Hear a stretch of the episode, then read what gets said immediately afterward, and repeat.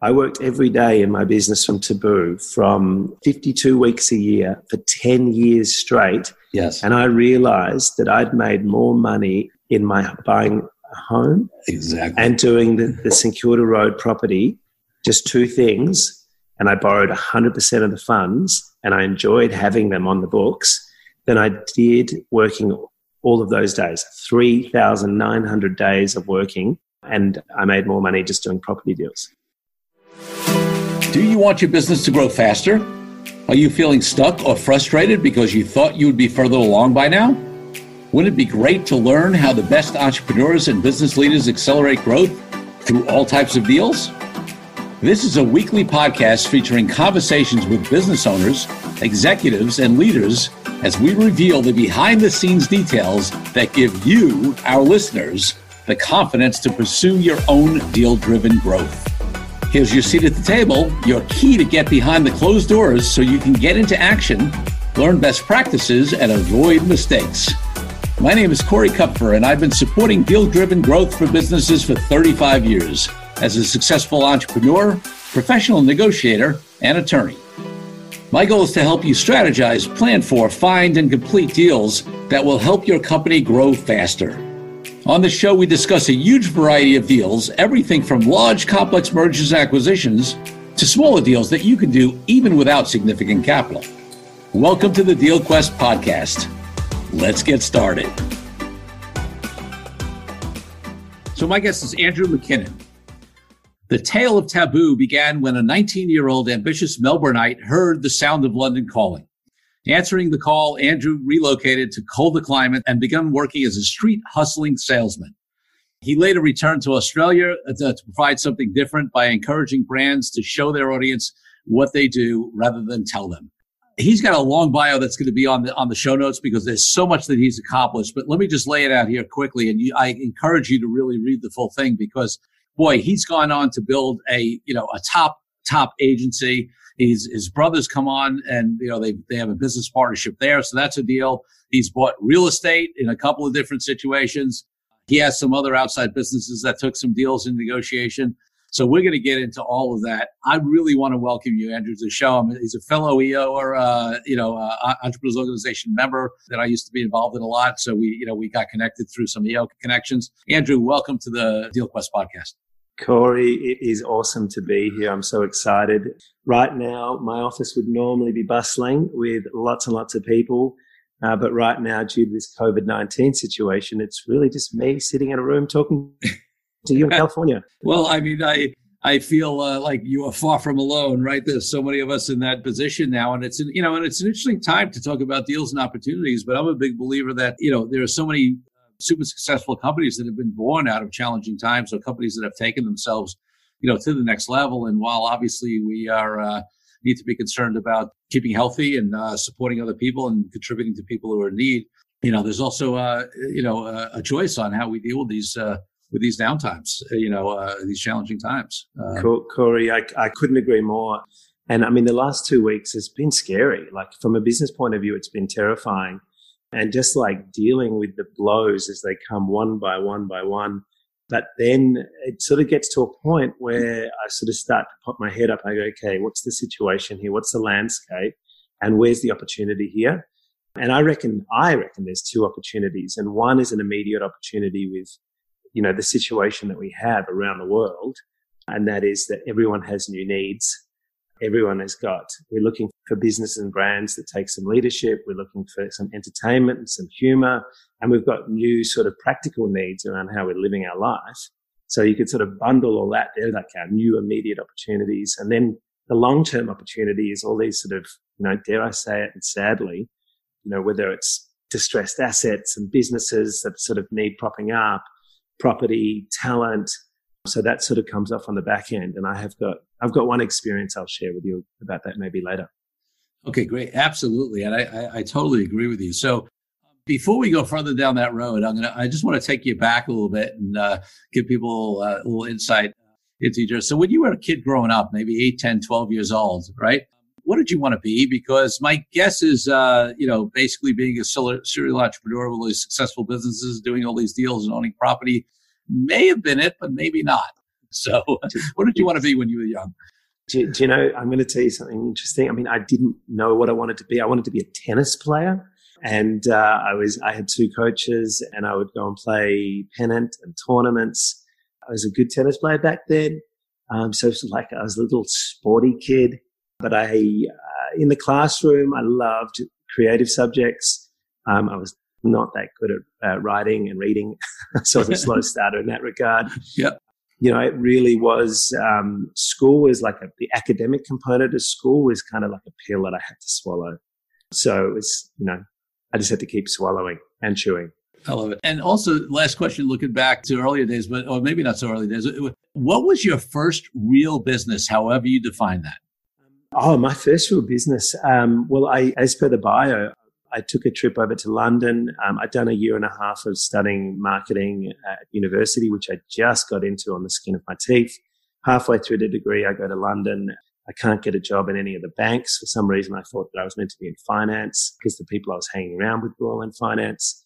Um, I get a job selling these um, hair salon, day spa, and gymnasium coupons on the street, and I become, you know, some, you know, a hustler uh, and it was a slow start. I wasn't good at it at the beginning. Uh, and I realized if I could get someone to like me within the first, you know, two minutes of meeting them and stopping them on the street, I could actually get, get a sale done. And so for the 12 months that I was in London there, I was meant to be traveling around. I didn't travel around at all. I, I stayed in London. I wasn't excited about coming home, but when I got back, I was like, hey, maybe I should start this business. So at the age of 20, Taboo was born. And I went off with my mate who worked with me in London. Her name was Sess Landy. And she, I said, do you want to sign the paperwork here? And, you know, for 50% of the business. She said, no, no, no, you sign this one. I was like, mm, okay. Well, I, I'm going at it alone. So I had no idea what I was doing. And on the 1st of December in the year 2000, I was um, on the streets of Chapel Street, which is one of our fashion strips, um, with a bunch of people. All, they were all on commission, and I was too afraid. But to stop anyone for the first six hours. I just stared at people walking past. Uh, and I eventually plucked up my courage and we started to make sales. And that's how Taboo started. And Taboo is actually 19 years later. That's still my baby. Wow. And, you know, it's, uh, I mean, just give people an idea of how much it's grown and, and, you know, it's, it's, it's an award winning agency. I mean, like, you know, you, you built a significant business here. Yeah. Well, I mean, the, thank you. thank you, Corey the thing that we did differently back then, um, and again, it wasn't my model. I stole the model, but what it was about was getting people to go in and experience a particular product or service whereby that product or service was so good that it would try to promote word of mouth and repeat visitation by that person. So we started to do uh, evolve into street marketing. It was in an era when traditional advertising was so expensive. You know, everyone was, you know, in print, they were on billboards, television, and there was no gap between that level and that expense and something more practical. And if you ask most no small businesses, media, right? No, there was no social media. Yeah. There was digital. The internet yeah. had only just sort of had just come out. And if you ask small businesses, how do you win customers? They would all say the same thing: word of mouth.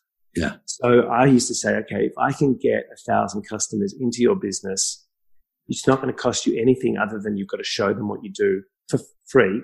Do you reckon you can get them to come back? And they would say yes. So um, we sort of went into, into guerrilla marketing very quickly. That was where we were labeled, you know, one of Australia's first guerrilla marketing agencies. Um, we had a bunch of young, cool boys and girls across Melbourne and Sydney. And occasionally we'd be up in, in Queensland and we were approached by a whole lot of record labels, uh, movie film houses, um, we were launching albums, DVDs, MP3 players. Virgin would approached us to launch their new credit card. And so the clients just stepped, you know, started to step up and people started to like this attitude, which was just, okay, we've got to come at this differently. We've got to try and get them to experience something and we've got to try and get them to talk. And so if we fast forward into today, our principles are very, very similar. What I guess I could could stop, um, just put a little hold on that and go back to the start of time. I've got a brother called James. I've actually got three brothers, um, but my my neck. I'm the oldest of uh, four boys. My brother next down, James, who's just a tiny bit younger than me. He he didn't go on starting his own business. He went and worked for the big agencies. George Patterson Bates, Clemenger, who are all part of international, you know, conglomerates. Uh, and then he moved to New York and worked with um, Strawberry Frog as the strategy director. We had this dream that maybe we could start the business together, where he would sort of come from this global big agency top down approach, and I was sort of this glass levels, you know, started at the streets, you know, working my way up. And he came over, and six years ago we joined forces, and that was really where a lot of magic took place because um, you know he didn't know anything about having a business, and I didn't know anything about what marketing at the top end of town was like. And so we called this like the East meets West philosophy, and that that blew up into um, into a sort of you know we went on this mission of hiring the best possible people from the biggest agencies and mixing it all together into this new belief or with these new beliefs and the two core beliefs are what a brand does is more important than what a brand says. So more about getting businesses and brands to take action and do something that's interesting. And people are a brand's most powerful medium. And that is we've just got to get people to love, to adopt, to share, because that's more, more important what other per, another person says about your brand or you as a person than it is you talking about yourself. So the great thing is that you you and your brother came together and really accelerated the growth, and now you have this big agency. Talk to me about because that's a deal, right? When you're in a in a business partnership of any type, you know, I always say it's like a marriage. Uh, you know, maybe you know uh, without the only element that's probably not there is the sex, right? Because uh, right, otherwise you're dealing with finances, you're dealing with being together, you're dealing with you know like all this stuff, right? Exactly, and, exactly. You know, so so uh, and and sometimes you spend more time with your business partner than you do with your significant other. Uh, I'm not saying that's a good thing, but in the reality yeah. of the entrepreneurial world, sometimes that happens. So um, yeah. So you have two elements: one, just the the business partnership in general, and then the fact that it's with a, your brother which adds yeah. another dynamic. So talk to us a little bit about that deal, so to speak, and you know the challenges and opportunities of it. Yeah, that was a really tricky one, Corey, because um, I, you know we both wanted it to take place, but after sort of how many years would it have been? Fourteen years of me doing Taboo. It's very difficult just to go, oh, I'm because you're my brother. I'm just going to give you, you know, 25% of the business. Right. I just couldn't do that because that's just uh, crazy. But at the same time, I didn't want to try and, you know, overinflate the price. So, you know, what was interesting was that I was trying to do a deal with him and the creative director of Strawberry Frog in New York at the same time. So James said this guy called Ant was going to come out to Australia. He, together, those two guys who were working together in, in previous agencies were a real force. James had to resign first from his time. Okay. So hang on. Let me go back to the deal. We engaged a third party, which was an independent person that we both respected, and we put a valuation on the business, um, which had been inflated due to the previous year of sales, because the previous year of sales was a record breaker for Taboo. Um, and it was based on one client spending a lot of money with us. So that pitched up the valuation of Taboo, and that made everyone really excited, or those guys really excited about coming on board and making money. Now, with James, because he was my brother, I said, here's the valuation. By all means, get another person to validate that price, which he did, um, and which Ant did as well. And what I said to James behind the scenes, I said, James, okay, now you don't have to pay me yet. You can pay me out of future profits because I understand that this is, you know, hundreds of thousands of dollars. Ant, the other guy, he's going to have to pay straight away. So um, for three years, we finessed this conversation now down into the day of signing. By this stage, James had flown over. He was working in the business, negotiating things like salaries and bonuses and the share price was all difficult. But on the day of Ant White signing, I can be honest and say that the business, probably due to my distractions, the business had, had lost its profitability. So the valuation in his eyes all, was all sort of a bit grey. He said, he called me up on the day of signing after three years of work and said, Hey, I'm really sorry, but I've just been offered a huge job at another agency. And so there and there, this whole idea, this thing that we were working for for three years just blew up in our face. And so it was just James and I. And for James, I just said, okay, he said, look, that I might get that to change the price, the valuation, because this is now a risk.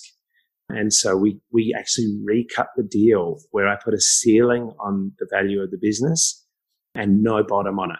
And I said, whatever we do in the next 12 months, times this multiple will become the value that will, I'll sell you your 25% at. And if the business makes zero profit, you're going to get in here for nothing. Wow. And so, uh, we actually hit the top. We went above the top bracket together, um, which was capped. And then he was only delighted to say, okay, cool. Yeah, I owe you that money. So, um, now that money still remains in credit. um, and uh, we haven't we haven't discussed it often, but we know it's there. Great. One last question on this deal, and then I want to move on to some of the other cool deals you've done. You know, in terms of, I mean, obviously you have you have a majority. Uh, you know, we don't have to get into the details, but you know, I, I assume you know you both contribute to decision making. But you know, how, how does that work? Because that's often a challenge, right, with business partners in terms of people having different views or that kind of stuff. You know, how, how do you guys deal with the day to day? Yeah. Yeah, absolutely. It's really interesting. I've never, I, I have always been the majority um, in this business and I've never, I don't rule with an iron fist like that. I, right. I, I mean, I, I pretty much, I don't want to go ahead and make a call against the support of my team uh, and my partnership. I've always been one to, I'd rather sit in the boardroom and thrash it out. And I will quite happily, uh, and I've done this for years, I'll say, I'll pick my battles. I'll say, okay, this isn't my, I, I don't, you know, I, this is my, my stance. I'm going to put this forward, but I can see you're more passionate about this particular situation than I am. Mm. And I've also had more years in business. So I'm just going to go, look, you know what? You have this one and let's just see how it goes. Because he's, we've both come from different parts of town. He's got more experience in some areas and I've got uh, more experience in other areas. And so my picking in the battle is just pretty much quick a gut feeling, a bit of navigation at the 11th hour and go, no, okay, fine. I'm not going to attach myself to always being right. And that's one thing that's been, that's helped this partnership very much in the last five years is me letting go of thinking that I know everything and entrusting that my brother and then some of our amazing employees that we've managed to bring on is letting them have a go at making a decision and then backing them in. And then if it doesn't work, I say, okay, look, that's fine. We, but we learn from it right? And they go, yeah, we learned from that. Let's try it this way next time. Yeah, cool. You know, so we learn so much from trial and error. Failure is a huge part of how this business has grown. Love it. Love it.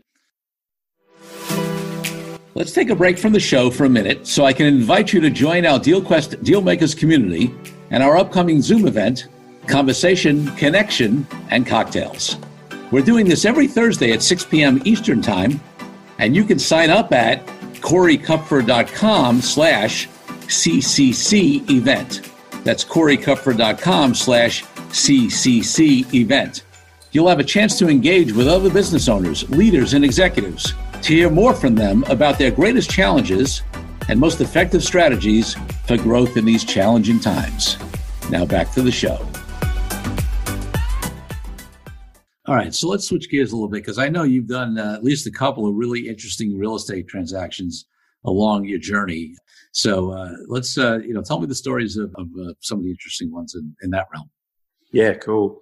So, so I mean, I, I started Taboo at 19 or 20. For the first 10 years, I'd failed on a whole lot of smaller businesses. Um, there wasn't a lot of savings going on. I have to be honest. By the age of 27, when the GFC came about, I had no money in the bank.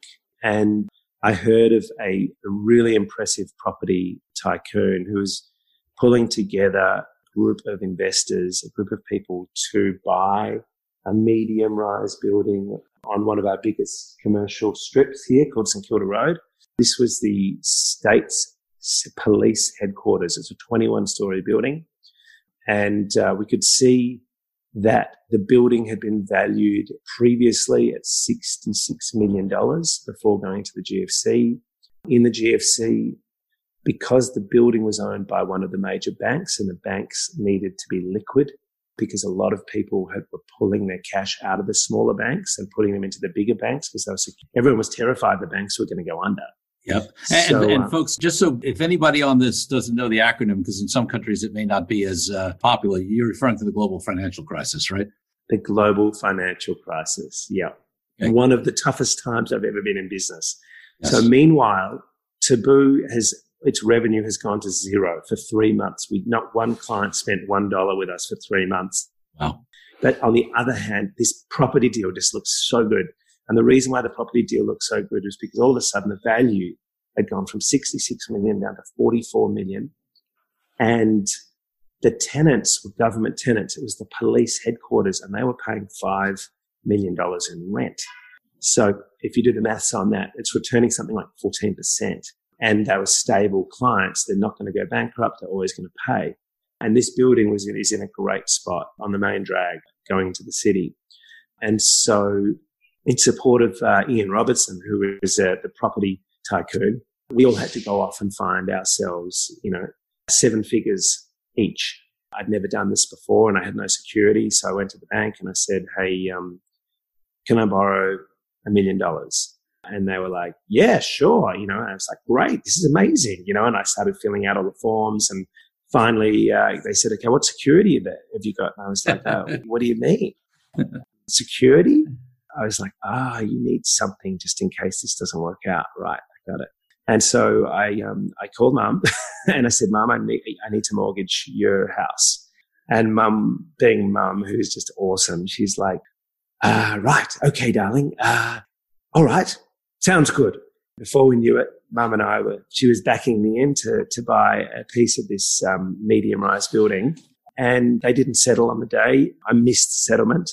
I prolonged the settlement by a few days. Uh, finally, the money came through and we got it across the board.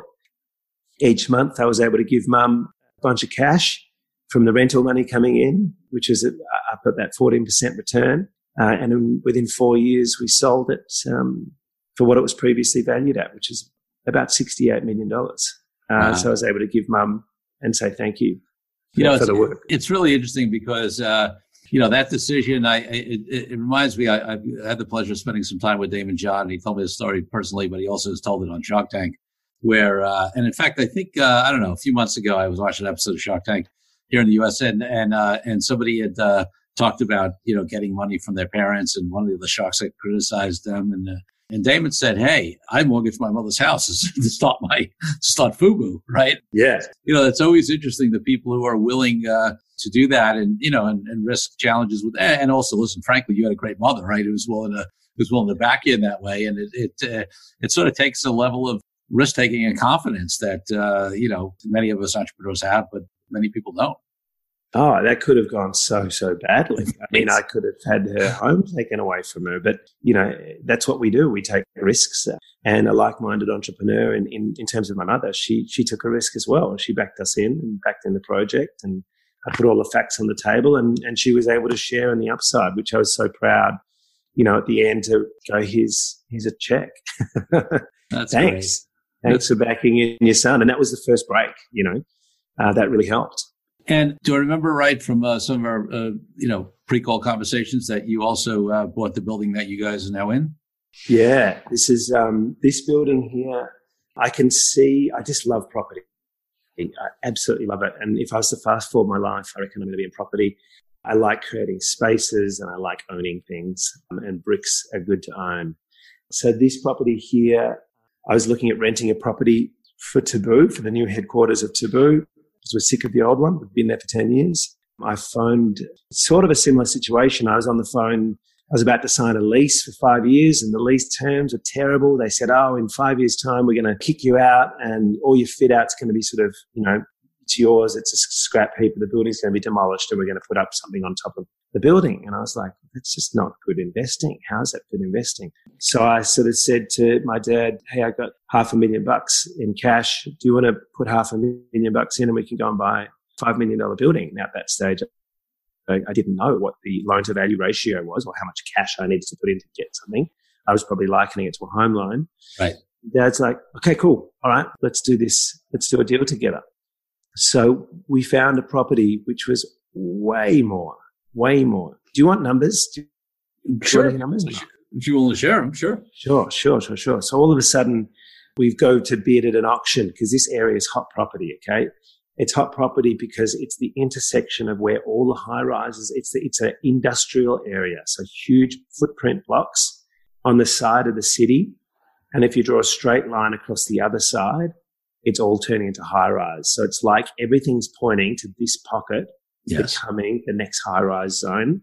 And within this area, we've got Tesla, we've got Facebook, we've got Uber, we've got all these cool agencies, we've got all the tech startups. Everyone's moving into these converted warehouses. And this has become a really cool and edgy place to work. Sure. But it means that it's a hotspot. So, and the desire to be here is very high.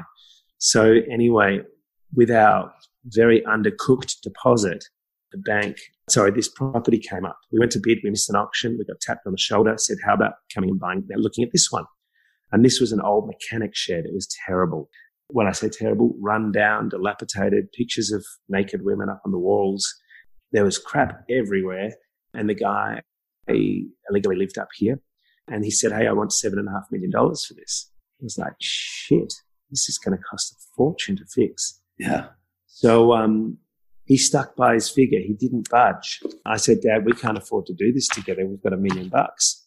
We actually brought in a comedian, a famous Australian comedian by the name of Andy Lee, who he's sort of, he's a cool dude. He's a wheeler and a dealer. And he walked through 15 minutes and he looked at me and goes, I'll do this deal with you. I'll buy him.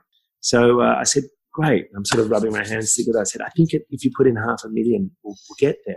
Anyway, how wrong I was. we needed, we bought it for seven and a half plus the tax was eight. Then I realized we've got to convert this from an industrial warehouse into a commercial building. So that was going to cost $3 million. Yes. So I've now mortgaged my home, ripped all the equity out of that. Everyone's thrown in. So we've all chipped in and led, you know, to the eyeballs and put in six million in cash, not 1.5, but six million in cash. And then we opened up the doors and within about a month, we had 150 employees, not all of mine, but tenants downstairs and other businesses. And we've created this hot, hotspot. And uh, we've gone down the road of wanting to look at what development would look like with this project. And so we're in the process now. We've just agreed on a figure, but we've sold 50% of the building to the best developers within this area, who is another EOA. And him and his father have bought 50%. And we've done an open table transaction. It's been very much, we're not getting an externally valued. We're going to tell you the price and we're going to tell you why the price. And part of the reason why is because we're putting in a, a little bit of a kicker for us. And so we're about to, well, we've signed the heads of agreement and we've agreed on the price. And we're going into business with this EOA, father and son, called CoBuild. And in three years' time, when these leases are up, we will be going, putting in a, a, a permit to go to 10 stories. And it will be hopefully building by three years. Oh, that's great. So it's already, uh, I assume, uh, and you don't have to disclose any any numbers on this side, but let's just say I assume that the um, mortgaging of the home and, and, and going all in on that is going to pay off. Yes. Yes. Yeah, it's going to pay off. the problem is it's just it's a longer play you know we're not yes. going to get this out quickly and even when we build it we, the mission is to rent out you know to have tenants yes. and to create a community of businesses so uh, yeah homes homes a little bit lacking equity at the moment instead of doing a renovation i've just painted it I love, that seems to be a pattern with you, Andrew. Like uh, any, uh, like uh, I don't know if you want to have a home close to you, uh, it, it, tends to get mortgaged, but it also yeah. tends to pay off. that, that's right. I mean, I, I, heard this at a very young age. When you you need money, loan it, and when you can't loan any more money, loan some more money. So just keep borrowing more and more money, and that's been my sort of thing. You know, like even just down to a hundred grand, I'll try and revalue something, remortgage it find a hundred grand and I'll try and invest that into something that's going to turn into 200 grand. Well, and it's so interesting because there is this uh, split, right, between people who believe in leverage and people who, uh, you know, are really anti, you know, being that leveraged, uh, you know, and certainly in the real estate community and in the business community uh, as well. So, um, you know, it's, uh, well, it's, well, I can say, good. no, no, sorry. I was just going to say, I worked every day in my business from Taboo from 52 weeks a year for 10 years straight. Yes. And I realized that I'd made more money in my buying a home exactly and doing the, the St Kilda Road property, just two things. And I borrowed 100% of the funds and I enjoyed having them on the books than I did working all of those days, 3,900 days of working. And I made more money just doing property deals. And I'll tell you so, that that's pretty common, certainly in. I mean, I think that's more in available in you know in cities, right, where real estate does you know does appreciate that kind of stuff. I've seen that. I mean, most of my clients, whether it's uh, as a lawyer or you know people I know in the entrepreneurial world, not most of them, but a lot of them is have had that scenario where you know I do a lot of M and A and that kind of stuff, and you know we also do some stuff on the real estate side you know, and I've had many clients where they sell their business and the building and they get, you know, X for their business and they get 10X or 50X for the building, you know. Exactly. exactly. and so someone, someone's, you know, one of the things of advice I give to people, I just say, everyone should be in property. You don't, it's not a full-time job. It's a side hustle. And even if that property is your home, you know, the home here in Australia is a tax-free investment. And if you buy well uh, and you can add some value to it, you know, you buy the worst house in the best street, you can make money on the home really quickly. So that was my introduction. Uh, actually, the introduction was earlier with the mortgaging of mum's apartment and the b- building. But once I had a little bit of value, I remortgaged and ripped it out and did something else with it. Uh, and that's the way, you know, up, up and away. And it's the first one that's the hardest. And then the next ones sort of can flow on. Love it. All right. So let's close with one more deal story, just because uh, it may not be your biggest deal, but it, in some ways it's the most interesting because it involves an island right in the middle of the of, yeah of a, yeah a river here, yeah. and it's a totally different, it's totally separate business from what you're running. So you know, let's uh, let's hear that story before. Do you want to hear uh, that story? Yeah, I, I, would love. Yeah, sure. Yeah. Okay, so I was um, I was consulting for one of the political parties here, and I very rarely I put on a suit and went into Parliament House, and uh, and they were trying to work out how to win the election, and they were sort of had me at this round table, and here I am talking about what I think is, is cool and what I think the city needs. And this one politician came and tapped me on the shoulder. He said, Hey, I've, I've got an island. I was like, uh, what do you mean you've got an island? And he said, uh, I've got an island in Melbourne. Do you want to, could you come and have a look? I've got, I could get a liquor license for it and, and it could be yours. I'm looking to rent it out. And I, he, I said, mate, I don't know if you know what I do, but I don't, I don't do hospitality. Uh, that's not what I'm good at, but thank you. And he just came up to me again later that day. He said, Would you just mind coming and having a look? So sure enough, I went down there on one morning. I remember going down there and uh, I didn't realize it, but I had toothpaste all down the side of my cheek. I had forgot to look in the mirror before I walked out the door. And um, I sort of walked around his island looking very, you know, trying to be very cool about things, not realizing it was toothpaste all down my cheek. um, but it, sure enough, was this amazing amazing little spot under the bridge, like the main bridge, in an area that's not that cool, wasn't that cool 10 years ago, but surrounded by water, concrete base, 150 meters on footprint. And I said, So what do you want to do with this? And he said, I want to rent it out because I'm going to become a politician. I can't have a business where I've got a liquor license. He didn't actually have the liquor license at the time. So I said, can I bring some people down? So I quickly called up my friend Jerome Borazio, who's a hospitality guru. He's really great at popping up bars very quickly and very cheaply and making them really cool uh, in that sort of a laneway Melbourne style uh, because he created that sort of that, that movement. And then my other best friend, Grant Smillie, who was a DJ at the time, and now he's a hospitality guru. We pull, I pulled the guys together, said, quick, come down check this place out. We walked around it and they're like, wow, this is interesting. So I said, like, you know what? I've been in business 10 years. This is a present to myself. How much do you want for the lease? And he said, I'll take, I'll take 80,000 a year.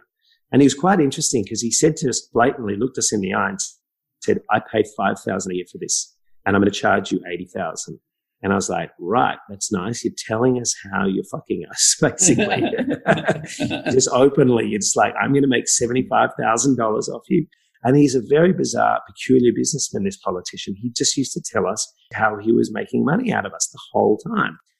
So we did this deal six months. I put some money that I had saved up to buy, you know, the first home into this fit out. We built this pop up bar, got the, uh, got a liquor license in the name of the, the politician. And on the day we went to open it, liquor licensing came down and said, you don't have a liquor license. And because we'd done the deal to rent it for six months at 80,000 per year. So, you know, $40,000, but we'd spent 50,000 on building the bar. And we went to open the bar and sure enough, we didn't have a liquor license. So I was like, oh my God, I've just torn up all this money. This is a complete failure. Um, we can't get the liquor license out of the politician's name and into our name. That can take years. So um, the politician, being a politician, was able to. He said to us, "Okay, I tell you what, take the venue for a year and a half, keep the rent going the same. You guys open as a cafe. We're going to do a deal here." And so I was like, "All right, this is shit." So uh, I extended the lease. We said agreed to the new policy.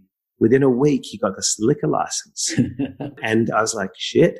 That just went very smoothly.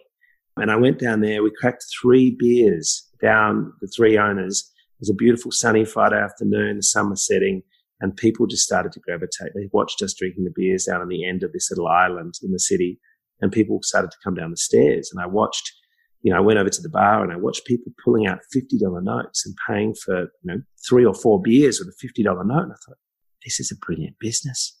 And by the end of the night, more and more money just kept coming in and in and in. And uh, we had three great articles written up and within the Friday, a week later, there was a queue going 100 meters down the road to try and get into a bar on the island. Wow. Um, and the thing just worked. It worked like crazy.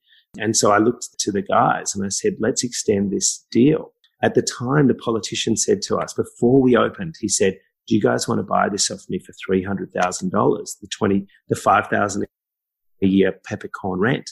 I've got it for 20 years. Do you want to buy this lease off me for 300 grand? And we said, mm-hmm. mate, no way. Mm-hmm. We're going to see. But all of a sudden, this thing just worked. So we said, okay, I'll, we'll buy it. We'll buy a six year lease off. So we sat down and we negotiated.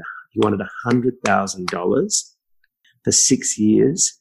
And then at the end of the six years, he says, I want the books and I'm going to sell the business, your business. And I said, no, no, no, no, you're not going to do that because yeah, I'm going to run no. the business into the ground I'm not going to let you do that. I said, I'll go. We got to a point where we negotiated 50, 50% of the business he could sell our business for at the end of the six years. But it meant we had to leave. After one year of doing that deal and a record like this bit bar was just pumping, we said, you know what? We've got to get rid of this guy. Yeah. And so I called him up and said, okay, I'm going to write you a check for a million dollars to get rid of you. And he said, I want $2 million. And I was like, mate, come on. This is to to sign over the head lease where the head lease only pays 5000 a year to have 150 meters property in the middle of the river, right in the heart of the city. And he said, I'm going to sell you 21 years of um, the rent in advance. Let's just look at it that way. And so we said we had to do the negotiation of, you know, the total fear of loss. We're going to walk or this is not worth anything without us. And we had that tussle off knowing that I said, I've got to check you with seven figures on it and I know you want it. But if it's too high, it's not going to happen. I'm just going to put this money into something else. Uh, and sure enough, he came back to us and we agreed on a figure, which was, which is call it, just call it in the middle, in the middle appropriately. And 10 years later, the build, the, uh, the venue is one of the most iconic venues in, uh, in Victoria. Most pictures, if you Google Melbourne, you'll see our bridge um, with our venue and it's been published all over the world and it's been a wonderful little business and it's a great it's great fun to go down there and sit and enjoy a beer and look back at all the deals that we've done over the time. Love I love it. I assume you, you don't run that business, right? So you, you get to, you know, that's mostly passive for you, right? That, that's, that's it. That's exactly right. That's, yeah. um, the three of us, it's we call it an internet business, actually. One of the partners lives in the country. One of the partners is in LA and we just work with a great CEO, a great venue manager uh, and we empower her. Her name's Storm to go and make magic down there, and um, and the business it's just a hotspot. So sadly, it's closed at the moment due yes. to the coronavirus, and we've packed up. It, it, operates 365 days a year, but so it's closed for the very first time in 10 years. Wow, wow. One of the reasons I do this podcast is to really encourage people to, uh, you know, one of the premises is that every single business tries to go, grow organically, and they should. You got to be able to, you know, have sales and marketing. You got to be able to sell a product or a service, right? Or else you can't be in business. But there are only a, a small percentage of them comparatively that grow inorganically through deal-driven growth. And you're such a great example of, you know, we haven't talked about the organic side. I mean, you've done all kinds of things, I'm sure, in sales and marketing and built up clients and done all that kind of stuff. And you would have had a very nice business with just your organic growth. But when you add the deal driven growth on top of it, you know, look what, where you've gone. And that's, you know, that's my message to a lot of our listeners to say, Hey, you know, do both. Look, look at the, uh, the deal driven opportunities as well. Corey, this is the first time anyone's ever summarized it for me like that, but you're absolutely correct. Yeah. I really enjoy, like, I believe in an organic growth because it's safe and it's secure and it feels like, yeah, it's natural. But at the same time, I wouldn't have got ahead without um, having to crunch, you know, to bust a few things and break bits and move myself into particular areas that I could see more rapid value being created. Okay, so Andrew, you know, so that's great, and you've given so much value here. You know, you're an inspiration, I think, to entrepreneurs who see the value. You know, who hopefully after this, if they haven't before uh, on all my other episodes, see the the opportunity for deal driven growth. If people want to find out more about you and your companies, what's the best place for them to go? Yeah, um, taboo.com.au is our uh, agency website. But by all means, you can find me on LinkedIn. And my name is my name. It's Andrew McKinnon, M A C K I N N O N. Uh, I'd love to connect, reach out. Excellent. Fantastic. And so my final question on the podcast is always about authenticity. And for me, authenticity is one of my highest values. And it's not about external morals or anything like that. It's about sort of alignment within a truth, you know, getting clear on what we're here for and making decisions from that aligned place. Uh, what does authenticity mean to you and how does it apply to your life and business? I've just learnt from the very beginning that being a real human wins more points. It wins trust. And when people trust you, they like you and they're willing to work with you. And um, I believe in vulnerability with authenticity. So if authentic means I'm feeling, you know, I'm feeling on fire, I'm feeling great, or authentic means like I'm not, I'm hurting a bit, I'm sad, I'm feeling flat, just being real and being present with people and always sticking with the policy of the truth, trying not to be tempted into exaggeration and being too slippery and salesy and pushy. Just keep it real and put it out there. And then you'll end up finding real people that, that are vulnerable, um, present, and that are kind. And then you end up doing, uh, having, building a great network of, of wonderful people that you end up doing business with and being friends with. Absolutely. Wow. It's been such a pleasure to have you on the podcast, Andrew. It's been awesome, Corey. Thank you so much for having me. Thank you for joining me on this episode of DealQuest, where we help you discover the genius of deal driven growth. You can be a friend of the show by leaving a review on the Goodpods app, podchaser.com, or any major podcast player. Each review helps the show reach more listeners. If you're ready to take your deal making to the next level by becoming a master negotiator, head over to Amazon or Audible and grab a copy of my best selling book, Authentic Negotiating. Then connect with me on LinkedIn and let me know your thoughts. I'm Corey Kupfer. Until next week, wishing you the freedom that I know your deal quest will bring.